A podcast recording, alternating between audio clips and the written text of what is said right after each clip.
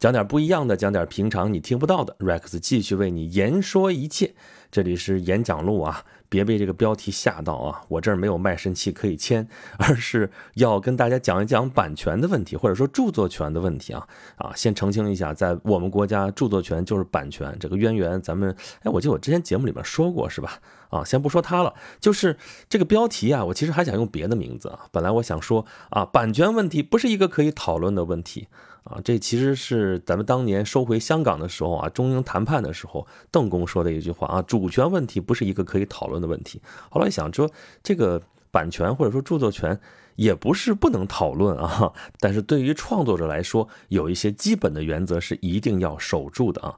为什么说这么一个话题呢？就是因为前段时间不是新闻吗？说某一个网络文学的公司啊，咱不说它是什么，你也知道是什么，对吧？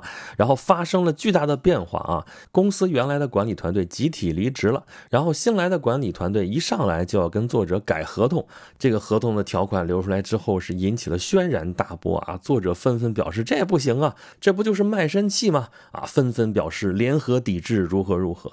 啊，这几天好像风声没那么大了啊，因为这个互联网上的这些事件热度就那么几天，几天过了之后又会有新的热度过来。但是问题是啊，这件事情其实是一个很核心的问题。你说做内容的事情，这最核心的不是著作权，能是什么呢？啊，我嘛，大家熟悉我的都知道，我因为工作的原因啊，之前在出版社工作了十几年，现在应该也算是在内容产业里边摸爬滚打，所以对著作权方面了解还算是不少吧哈。所以今天就来说一说这个著作权的问题到底是有什么问题啊？这件事情到底中间我们大家应该关注的些什么东西？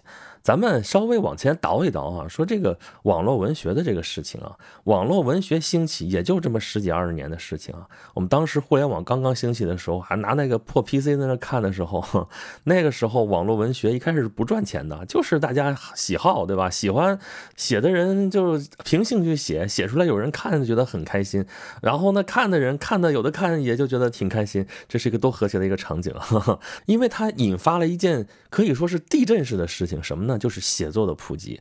咱们建国以后，这个文盲率是越来越低了啊！大家都读书，都认字，都能写点东西了。但是问题是，发表的渠道原来就那些啊，报纸啊、期刊啊，然后出版社这些渠道，你想随随便便往上面发个东西，不是那么容易的。但是互联网的出现，给了大家这样一个可能性啊，就是我写的东西往上一发，哎，就有人能看得到。看了，你要真觉得你写的好的话，哎，真的他能给你点个赞，能给你留个言，你就特开心。平心而论啊，网上这些东西确实是鱼龙混杂呀，好的坏的一大堆。什么都有，有些确实是不够发表的标准啊，也难怪在之前的渠道你发不出来。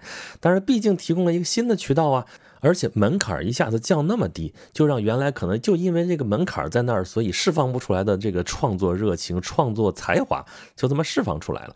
所以网络文学得到了巨大的发展。但是这个发展在一开始的时候，纯凭爱好这个事情支撑不了太久的啊。所以说它最终走向了市场化啊。标志性的事件是付费阅读开始出现了。付费阅读这一出来，这个很多作者有了动力啊，写作这个至少量上去了哈。那有量了，里边就可能会有精品啊，对吧？大浪淘沙，总还能淘出几丝金子来的嘛。何况有那么多人一窝蜂的往上面去凑啊，而且还有那么多的读者，他们真的愿意付出真金白银啊，哪怕不多啊，一篇就那么几分钱、几毛钱的，就这样一点一点的能把这个场子就给撑起来了啊。所以它有了市场价值啊。所以到这个时候，网络文学啊，虽然仍然为主流文学界所不屑吧，但是所谓的主流文学本身也已经式微了啊。所以不用去管它。网络文学的市场化之后，老百姓是用脚投票啊，用人民币投票，于是造就了网络文学的繁荣啊。繁荣呢，还不光是付费阅读啊，光文字那个体量毕竟是有限的啊。后来其实大头是什么呢？影视改编、游戏改编，各式各样的改编啊，把这 IP 一个一个的做起来啊。IP 热潮热了那么几年之后，网络文学的想象空间就更大了啊。在这么巨大的利益之下。我们怎么可能看不到资本的影子呢？那必须把这利益抓到手里啊！那怎么抓呢？内容产业的核心就是著作权，一定要把著作权抓到自己手里边。通过什么方式呢？签合同呗。几年之前啊，我是见过这某集团的这个合同的啊。说实话，那个合同反正让我签，我是不会签的哈。对于著作权，咱们先说两句啊。著作权，你去看看咱们的著作权法啊。著作权分成两部分，两大部分啊。一部分是人身权利，一部分是财产权利。人身权利就四种啊：署名权、发表权、修改权、保护作品完整权。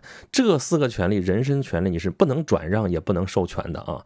那么剩下的权利都是财产权利啊，包括复制权啊，包括信息网络传播权啊，包括改编权啊，包括表演权，包括一系列有十几种权利呢。那些都是可以给你带来收益的啊，这都是财产权，这些是可以转让、可以授权的。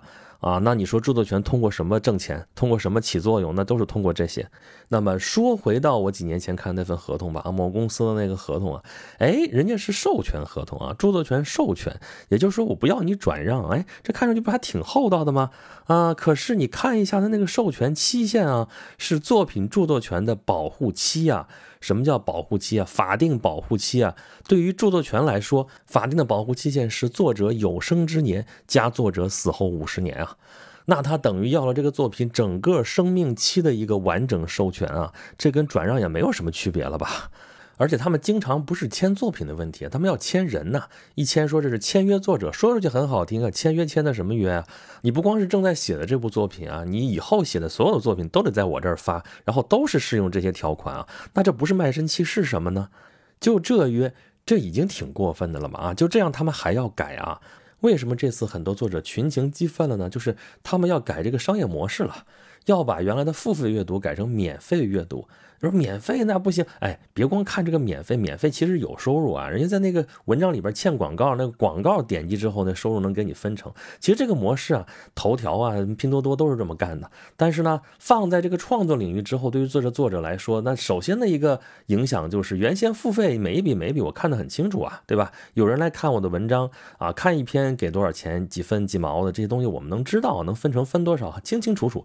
现在免费的点多少，那广告看了没有？谁？谁点的谁看的不知道啊。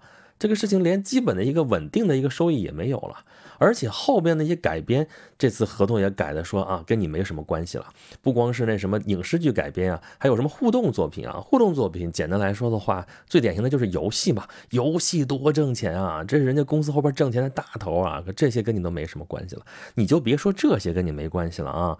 很多条款里边还指向说啊，他这是委托创作，就是作者写这个文章啊，这是受这个公司的委托来。创的这个作品，这里边很鸡贼的啊！什么叫委托创作？委委托创作在著作权法里边规定的是，委托创作看合同，看合同规定，规定是谁的就是谁的。如果没有规定呢，按署名来，那人家肯定规定了呀。你说这是委托创作关系啊，然后著作权归这个公司了，直接就把这个权利拿走了，你都已经不是著作权人了。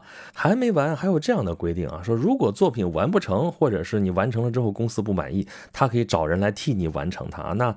你想想啊，这咱们前面说的著作权前边的前四项的人身权利、修改权、保护作品完整权，你都不能保证了。到这个时候你再看，你连个打工仔都不如啊啊！因为里边还有规定啊，这签了这个合同不代表任何的劳动关系的建立啊，就是作者不是公司的员工啊，那这作者是啥身份呢？是枪手吗？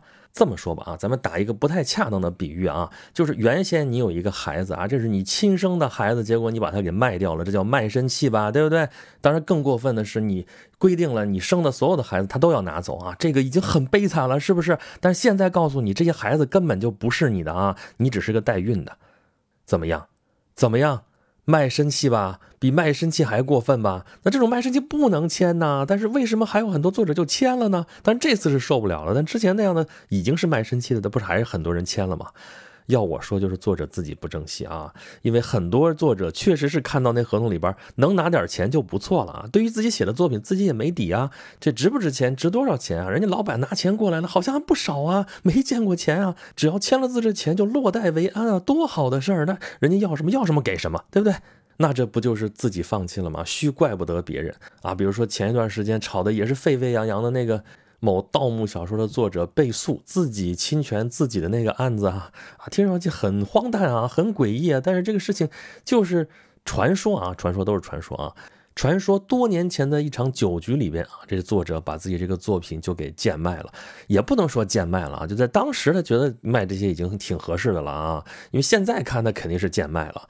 你说他就是酒局上被忽悠的吗？好像也不是啊，因为后来又过了几年之后，他把剩下一部分的著作权也卖了，而且价格明显比一次要高很多，那人家算是承认了他的价值，他卖掉了。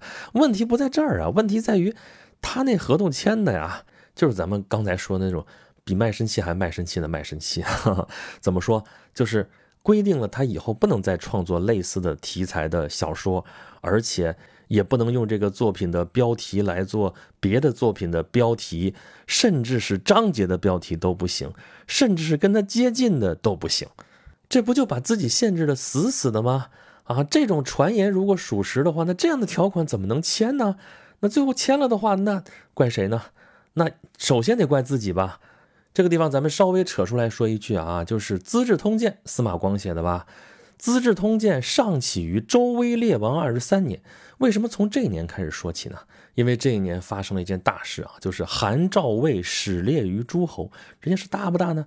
司马光认为大呀。啊，我们知道《资治通鉴》是一部中国的编年体史书，对吧？是史书应该记事儿，对不对？但是《资治通鉴》开篇除了这一句话说韩赵魏始列于诸侯，不是原话啊，但是是这个意思啊之外，这个事情的来龙去脉他没有先着急说，先来了一段陈光曰，先来一段长长的议论。他这个议论，他这个评论主要的意思说什么呢？说呀，这个规矩就是那个礼呀，不是说底下这些臣子破坏的，是天子自坏也。咱不是说春秋战国的时候礼崩乐坏，人心不古吗？什么叫礼崩乐坏啊？就是下课上啊，这些规矩什么这些等级什么全都没有了。这规矩从哪开始坏的呢？司马光认为根子在天子这儿啊。为什么这么说呢？韩赵魏始列于诸侯之前发生的事情是三家分晋啊，战国开始的标志啊，一个是三家分晋，一个是田氏代齐。为什么这两件事是标志呢？别光会背啊，说战国开始的标志是三家分晋和田氏代齐啊。我记得我上中学的时候，那还不是历史老师啊，是政治老师。政治老师给我们讲这个社会形态的变化嘛啊，春秋到战国这个社会形态发生了天翻地覆的变化，标志就是三家分晋和田氏伐齐啊，伐齐为什么是伐齐啊？我们当时。是看那书就一愣，但是老师说嘛，你能表示反对吗？是不是自己错了？是不是自己理解有误啊？现在我看就很明白了嘛，因为老师自己都不明白他讲的是什么，不知道什么叫田氏代齐，就是光记这几个字了，还给记错了啊！这就是以其昏昏，使其昭昭，行吧？这俩事件为什么那么重要呢？司马光在这有解释啊，就是你看啊，韩赵魏这是晋国的大夫啊，晋国原来有六卿，互相打嘛打嘛，剩这仨。这仨越来越强势，把晋国的公族把他地权分完了之后晾一边去了啊。然后到了周威烈王二十三年这一年，到周天子这儿来混了一个正式的诸侯的名头，这个事情就很严重了。因为原先他们强归强，你周天子只要不承认的话，他就是乱臣贼子。可是现在周天子承认了，谁还敢再说他们是乱臣贼子啊？那这儿开了一个先例之后，那后边田氏代齐也就顺理成章了呀。那对其他国家、对天下的权臣来说，是不是都是一个鼓励啊？啊，只要我权势足够大，我贿赂贿赂周天子，我就能得到一个正式的任命，我就可以当诸侯了。这规矩啊，可就全乱套了。那规矩不就是礼吗？礼法吗？上下尊卑这一套东西，不就全完蛋了吗？你说这几家强势啊，三家分晋国，三晋都很强啊。周天子哪一个也干不过，都得罪不起。什么叫得罪不起？周天子你是干嘛的呀？你要真跟他们对抗的话，你周天子根本就没有存在的理由啊，存在的价值啊。你那点力量，那点实力，连个小诸侯国都干不过，更别提这韩赵魏了。之所以你还存在，不就是因为你有这个礼法上的价值吗？结果这个东西你还自己给坏掉了，那你还有什么存在的理由呢？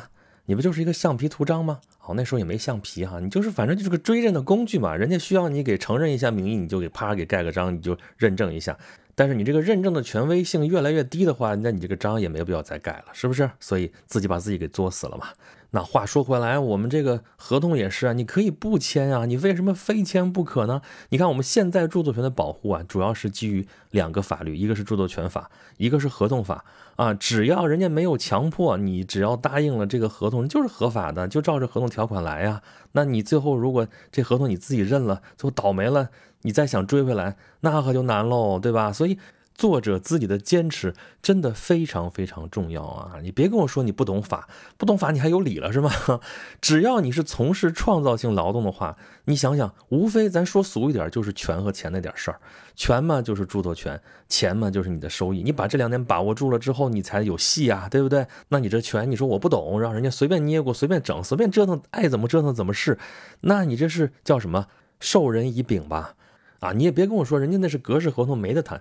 什么叫没得谈啊？按照合同法，一事一合同啊，别人都按这个合同来的，并不代表我一定就该接受这个合同啊。按照法律来讲，这合同里边的任何条款都是可以谈的呀，还不是你面对强势就退缩了吗？或者是你贪婪就想要他那个钱，你贪的是他那个钱，他要的可是你那个权哦，他把你所有东西都拿走了。不说别的吧，你就把自己这些东西给贱卖了的话。你对得起自己的辛苦吗？啊，当然，对于某些人来说，本来写文就是为了挣点钱，也没啥更高的追求。那么质量嘛，也就那么回事儿，水水就水的不行，那就无所谓了。只是你日后别后悔就行，好吧？啊，那么。咱们再来讨论一下它这次商业模式的一个变化啊，不是这次一个焦点就是商业模式从收费模式变成免费模式吗？那收费模式就是直接付费卖文嘛啊，我这个文章写出来这一章可能几分钱一毛多，然后分给作者多少，这个非常清晰啊，简单明了。那免费模式呢，内容本身是免费的，其实是卖广告嘛，这文章里边插上广告啊，按这个广告的点击量，这广告主付钱。那咱们刚才也说了啊，其实这些年移动互联网发展的趋势是更加支持免费模式的啊。比如说咱们刚才说头条的那种模式，拼多多的模式啊，还有免费游戏的模式啊。原先你看那个 App Store 里边卖游戏，就是一个多少钱就直接卖掉了。后来呢，其实是中国人这边发明的这种模式啊，就是游戏你可以免费玩，但里边道具都得花钱买。有的是里边那个游戏币你得花钱买，有的是你也可以不花钱，但是你得看里边的广告，你看那个视频广告，尤其是你得看够多长多长时间，然后送你点什么什么东西，这种模式都给玩出花来了。这比原先那个一锤子买卖卖多少多少钱那可挣得多多了啊！要不怎么说免费才是最贵的呢？但是就这啊，对于这个网络文学来说，可能人都看不上这点钱，什么公司大的很，对吧？你这点收益一年十几个亿。根本就入不了人的眼啊！那与其收费挣那点小钱还不如免费放开了，然后多挣点流量，然后多养一点 IP 出来，回头干嘛呢？搞这个 IP 的后续开发呀！啊，这个改编权才是最值钱的啊！这部分收益比连载收费那高太多了啊！所以人家才这么搞嘛。但是这实际上是杀鸡取卵式的玩法呀！可是人家不在乎啊！你资本总是希望能够最快的增值嘛。我等着你慢慢的一点一点长起来，要再弄，那黄花菜都凉了啊！可是你把这条件往作者面前一摆，那作者，那作者算干嘛的呢？你要作者干嘛呢？既然作者写成啥样，你后边都是找编剧打磨，那前面那自然生长那实在是太慢了，你不如就拔苗助长得了呗。你还要作者产生出来的这样一个创意、这样一个想法、这样一套设计，你还要蹬开作者去拿最大的利益？那你把作者当成什么呢？作者本来是这个作品覆盖的整个世界的核心创作者啊，现在却被这样没有尊严的羞辱性的对待，这是件多么可悲的事情啊！就咱们今天讨论的这些条款，这些类似卖身契的这些条款啊。签下来了，给创作者有这样那样的一些限制啊，不允许你这样，不允许你那样，不允许你再创作什么类似题材，不允许你再创作这个接下来的后续。这对于创作本身来说，你你说到底是有益的还是有害的吧？著作权法本意是为了保护创作者的权益，能够更好的产出更多的精神文明的作品来嘛？结果这么一搞的话，这跟立法的初衷是严重背离的吧？啊！可是，一切操作似乎都是合法的呀，那为什么会得出一个让人如此尴尬的结果呢？这太值得我们思考了啊！但是现实如此，对于我们广大的创作者来说，目光你得放长远一些呀，得保护好自己最重要的权益呀。也就是说，搞创作之前也得学法、知法、懂法呀，不然的话，你这卖身契签了，你都不知道在给谁数钱呢。哎。其实我做这期节目真的是有感而发呀，因为我长期从事都是跟版权相关的一些工作。我也看到周围很多人啊，因为这个著作权的事情搞不清楚啊，所以就犯了很多低级错误啊。有些人是合同签完了过来找我说，这合同里边是不是有什么问题？我说你事先怎么不来找我一趟呢？找我咱们说一说，这些都可以避免。我在在行上也是专门挂了一个话题啊，就是如何避免著作权授权当中那些坑啊，因为这些坑真的是在我工作当中碰到过的，或者说我见别人发生过的这些事情。像网络文学这样的形态，有些人喜欢，有些人不喜欢。但是咱们开头不就说了吗？它极大的降低了创作的门槛。那这么多人的创作热情涌进来，加上后面成熟的业态的话，就对于文化的大发展、大繁荣，这是好事情啊！这也是生产力下沉呢，就跟我们做播客一样，对吧？有个话筒咱就开工了。不管咱们今天讨论的这个事件后面会向什么方向发展，我是衷心的希望我们的每一个认真的创作者都能够保护好自己的权益。从而有尊严的心态积极的啊，生活也能够比较平和的创作出更多更好的作品，好吧？这期算作是我为我的同行发声吧哈，因为大家都是文化的创作者、文化的传播者。感谢大家收听这一期的演讲录啊，我是。Rex，如果大家想听更多的节目的话啊，包括演讲录，包括演讲录其他衍生出来的一些节目的话啊，欢迎大家关注我的微信公众号，有两个，一个叫轩辕十四工作室啊，这个里边可能时不常的还会发一些文章什么的；另外一个是演讲录啊，这里边节目最全啊，大家可以去在里边的菜单里面找一找，还可以在里边跟我互动啊，跟我聊天，怎么都好说。这一期演讲录就是这样，咱们下期再见吧。